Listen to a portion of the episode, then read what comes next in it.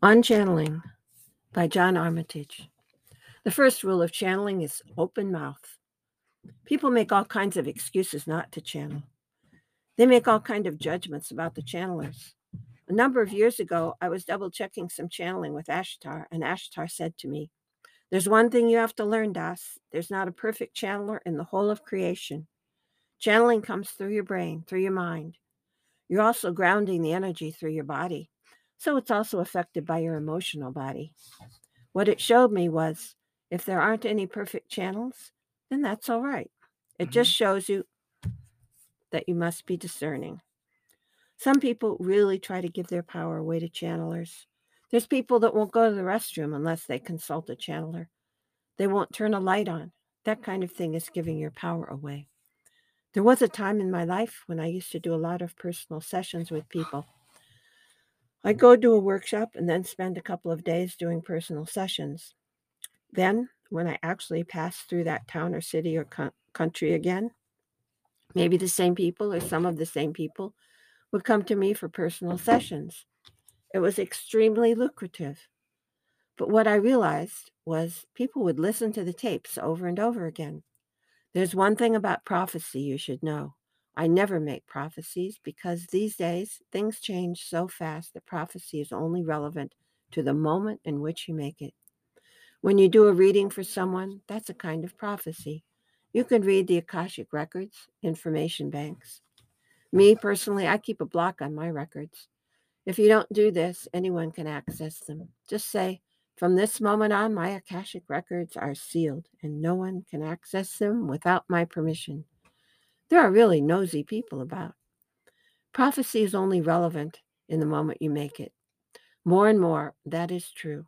In this rapidly changing reality that we live in, a lot of people look back now at the prophecies of Nostradamus and say, "Such and such happened. It's in the prophecies."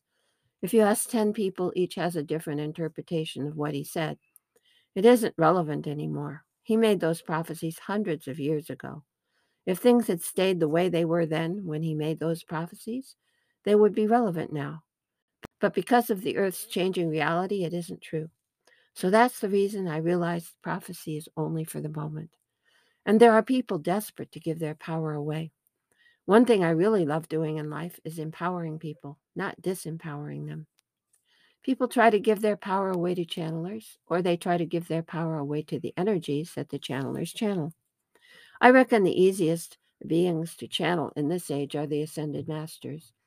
What they are telling us is that if people try to give their power away to them, all channeling will be withdrawn. They will withdraw. What that will do is to force some human beings to actually connect with their own I Am presences for, for guidance, instead of giving their power away to outside agents. Nevertheless, being able to channel is quite useful. The multidimensional masters, or the lords and ladies of Shambhala, whatever you'd like to call them, have a terrific amount of information to give us. Many of them are actually terrestrial beings. They lived on Earth until their ascension. So they can share with us what they went through in the process. They can also loosely make prophecies. Really, the only prophecy I make nowadays is that in twenty twenty-five, things will be different. And if they aren't, you will have forgotten I ever said it. How do we channel? Through our channel. When you did Shambhala early on, you were given a symbol called the Antahkarana. It's an ancient symbol that isn't actually Shambhala or New Paradigm, multidimensional transformation at all, but Lemurian. This is the name of our channel.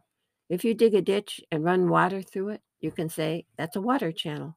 So you bring the energy in through your Antahkarana channel. Those who do this are called channelers, and the act of doing it is called channeling. The information comes in through your Antahkarana. Your Antahkarana is also known as your rainbow bridge. In the American Indian tradition, some people were given the name Rainbow Warriors. The reason some were given the name Rainbow Warriors, some tribes were called Rainbow Tribes, was because they had their Antahkaranas, their rainbow bridges, active, activated totally. They were in connection with all that is.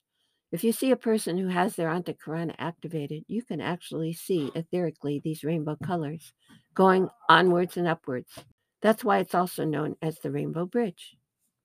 The Antahkarana is actually very easy to activate. When you activate your Antahkarana, you will be able to channel energy, which you can convert to information. Channelers do vary, and the channelers vary in their brain capacity. That isn't any kind of judgment, but some people have brains that handle technical details easily. So they're the people who have technical information channeled through them, because they're the ones who can sort it out in their brain. There isn't any point in giving technical information to a person like me, whose brain does not work with extreme technical things. I can operate a computer, figure out how electronic things work without reading the book mostly. But if you're getting new technical information through, you need someone who has a technical brain to be able to decipher that. And if you've got someone like me who is open enough to bring the love through and information on how to integrate love, or how to activate the channel process or whatever, then I'm an ideal person to bring that information through. So everybody won't be getting the same kind of stuff. I find the channeling process very, very easy. It might be the computer syndrome all over again, but I do find it very difficult often to understand why people aren't just doing it. After all, you can walk, you can talk, you know how to eat and all those other things, but you deny yourselves that gift, that gift of channeling. And you deny yourself for all kinds of reasons. You deny because you may not feel good enough, a lack of self-worth.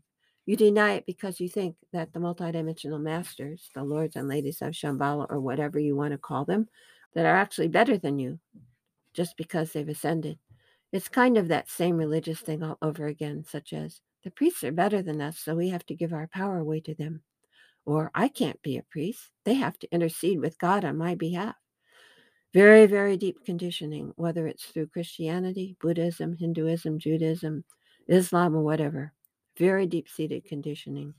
So the first thing that you have to integrate into your own minds is that you are a great channeler this minute. You are a great channeler this second, each and every one. All you have to do is get on with it and don't deny it. We make jokes about channeling. Where did it come from? Was that me? Was that message from God? Ah, no, I was talking to myself. Shit. Oh, I have a message from God. Why would God be talking to me? God would be talking to me or to you because you are God and Goddess. So why wouldn't God, Goddess talk to you? Why wouldn't the Ascended Masters talk to you?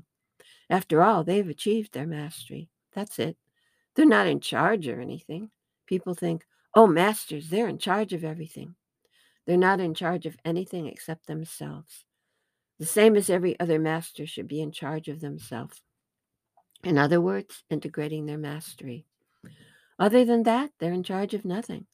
So there isn't any of the energy of the station master, the postmaster, the schoolmaster, or any other masters you've come across in your life that tried to impress you or force you into doing things you didn't want to do.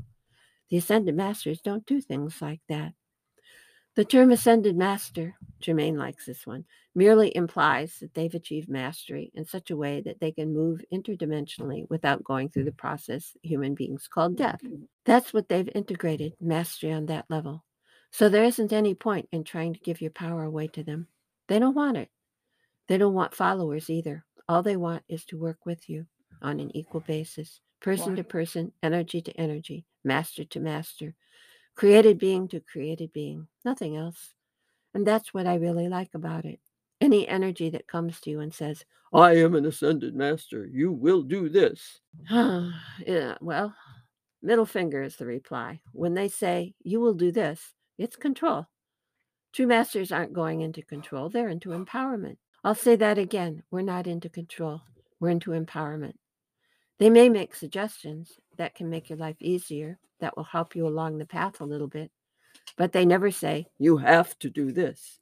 And they never say things like, if you don't do this, you'll never make it. Because as many individuals as there are in the whole of creation, there's an individual path for each one. That's why religion doesn't work in the way that it's taught. Understand that when things get very, very organized, it all turns into a control system. I love this joke. The devil was walking along one day on earth with his right-hand man. They're just strolling along. They see a man walking along in front of them. The man bends down and picks something up. He says, wow, a fragment of the truth. The right-hand man turns to the devil and says, look, master, he's just discovered a fragment of the truth. And the devil says, don't worry about it. I'll arrange to get it organized. That is the bottom line in all this tightly organized stuff. It becomes a control system. So these masters, these beings who have achieved mastery of multidimensionality, are never going to try and control you. It isn't the way things work. Empowerment through freedom is the way it goes.